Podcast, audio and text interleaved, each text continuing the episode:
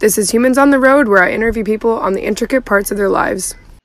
Hey guys, so I figured I would introduce myself. I'm Hannah. I started this channel, Humans on the Road, because I've been living in my van, my 2016 Ford Transit, for about a year and a half, and I meet the most incredible people all over the country.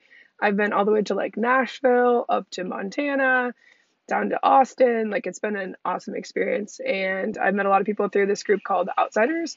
So you will see a lot of them for sure on this page, uh, supporting small businesses, um, about their passions, about their dating life, all the good tea. So I'll jump in. I'm going to do a little bit questionnaire on myself. So I'm originally from Redondo Beach, California. And like I said, now I live in this van. I freelance a lot, so I'm a part time nanny for three kids that I've been working for for like six and a half years now. They're now 10, 5, and 7. And I started working with them when the seven year old was about born. So crazy how time flies. It's been an awesome experience with them. They, however, live in Southern California, and obviously, since I travel, it's hard to make that a full time gig. So I do other things like DoorDash and Instacart and a bunch of random like work online that I can find, like writing, editing, and stuff like that. So I travel solo. I do want to get a dog pretty soon, but it has not happened yet because I made it a goal to get a remote job full time before I get a dog, just so financially I'm good and time wise, I don't have to take a full time in person job. I can keep going remote and have that dog and give it lots of attention. So, one of my favorite parts, I guess, is probably just the people and where I get to go because every single day is right now I'm in a Albertsons parking lot, but most days I'm working right by the beach. It's been awesome. What's my least favorite? I think just how dirty this little space gets. And, but honestly, it's nice because as fast as it gets dirty, is it's just about as fast to clean it. So that's super nice. And I don't have a lot of space and a lot of stuff to like really clean. Um, all right, so along the lines of outsiders, I found the group actually heading up to Mammoth for closing weekend for snowboarding and was not planning on going to this meetup at all. But one of my friends had seen that I was going to Mammoth and reached out to me and said, Hey, this Facebook group is totally meeting in Mammoth and like I feel like they'd be right up your alley. You should hit them up. So I got the coordinates, met up with them, and like honest to God, some of them are like my best friends now. like text them every single day. Um, I've been to like four or five events now. Mammoth was my first one, and then we were just at one this past weekend in San Luis Obispo in like Pismo area. Same, a lot of the same people, and just like such an amazing squad. Like just getting to know them deeper and connect with them on a different level has been really awesome. Um, I don't really have a favorite. Uh, it was Mammoth, and then SLO kind of topped it. I think SLO was really fun. We just, I think the more comfortable we get, it we just get more unhinged, and it's just too good to watch. Um, this group has changed me a lot. Like this year has been really rough on me with the passing of my dad. And I've just been kind of lonely in that journey just because I don't know that many people that have experienced that or are going through that. I mean, you can tell me a million times like that you feel sorry for me and that you like can imagine what I'm doing, how I'm feeling, but you like can't. And it's the same thing like talking to a friend. My journey is my journey and it's completely different than like my sister's journey or my mom's journey, which is like the most wild thing of like how everyone goes through grief in their own way. So even like I feel weird telling my sister like I know what she's going through because I really don't. Like it's such a different journey. But so this group has really helped me like feel a little less lonely and definitely distract me, which has been not the best coping mechanism, but you know, you gotta do what you gotta do.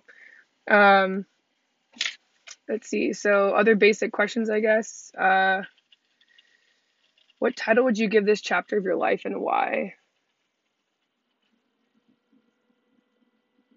I don't know. I want to say like beautiful in a way. I'm definitely like changing a lot and like finding out who I want to be in the future and like what I enjoy doing and what I don't enjoy doing. Or I guess it could be distraction because really it's a big distraction. I've just been traveling to keep my mind off of the deeper things in my life. It's one of those. But as far as dating goes, since this group is a solo travelers group and a lot of singles. I am very single. I have no intentions of being in a relationship currently. I'm not super opposed to it if it comes, but I'm definitely not seeking it out just because I'm constantly on the road. It's kind of just a pain in the ass, I feel like, to constantly plan where I'm traveling around one person. But you never know, that one person could change my mind on that. So, uh, my top physical and personality qu- qualities that I'm looking for. I would say physically, I always go for like a skater, surfer, boy, outdoorsy, but like not super dirty because like dirty feet in that bed ain't gonna work. Uh, so yeah, you gotta shower, gotta wash your feet. but I do like someone who can get dirty and then get clean again. But if you don't like to get dirty, it's probably not gonna work out either. Um, personality is definitely someone who can make me laugh. Like I just I seek joy in my life, and someone who's like making me down all the time just isn't gonna work. Or someone who just takes themselves a little too seriously to like let loose. Mm-mm, it ain't gonna work either. Um, so definitely someone who can make me laugh, someone who's kind and like genuinely cares for other people, goes out of his way to help people. And I think I definitely need someone who's extroverted to keep up with me because otherwise they would be watching me and that's I don't know. I just need someone who doesn't follow me around like a puppy dog and can do his own thing and meander and mingle and make friends too. So I think those are all different things. Um, red flag or deal breakers. One second, pause. Okay, so we're doing red flags or deal breakers now. So the first one is they're obsessed with conspiracy theories. I would say red flag unless they're consistently talking about the same conspiracy theory and they're like very dead ass serious about it. Um, then I think it'd be a deal breaker just because not everyone loves those and in public settings that would just be a little embarrassing. Um, uh,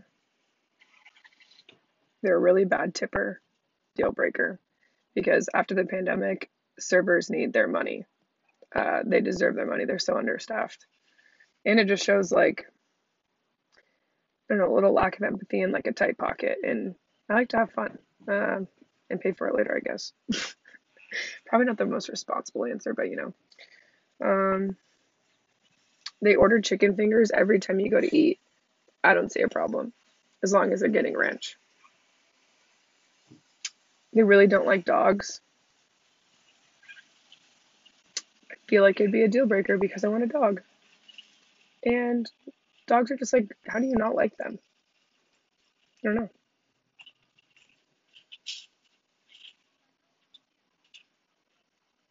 They chew with their mouth open.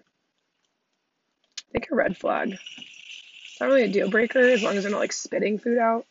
But it'd be nice if they were like aware that they do it and they could not do it in nicer settings.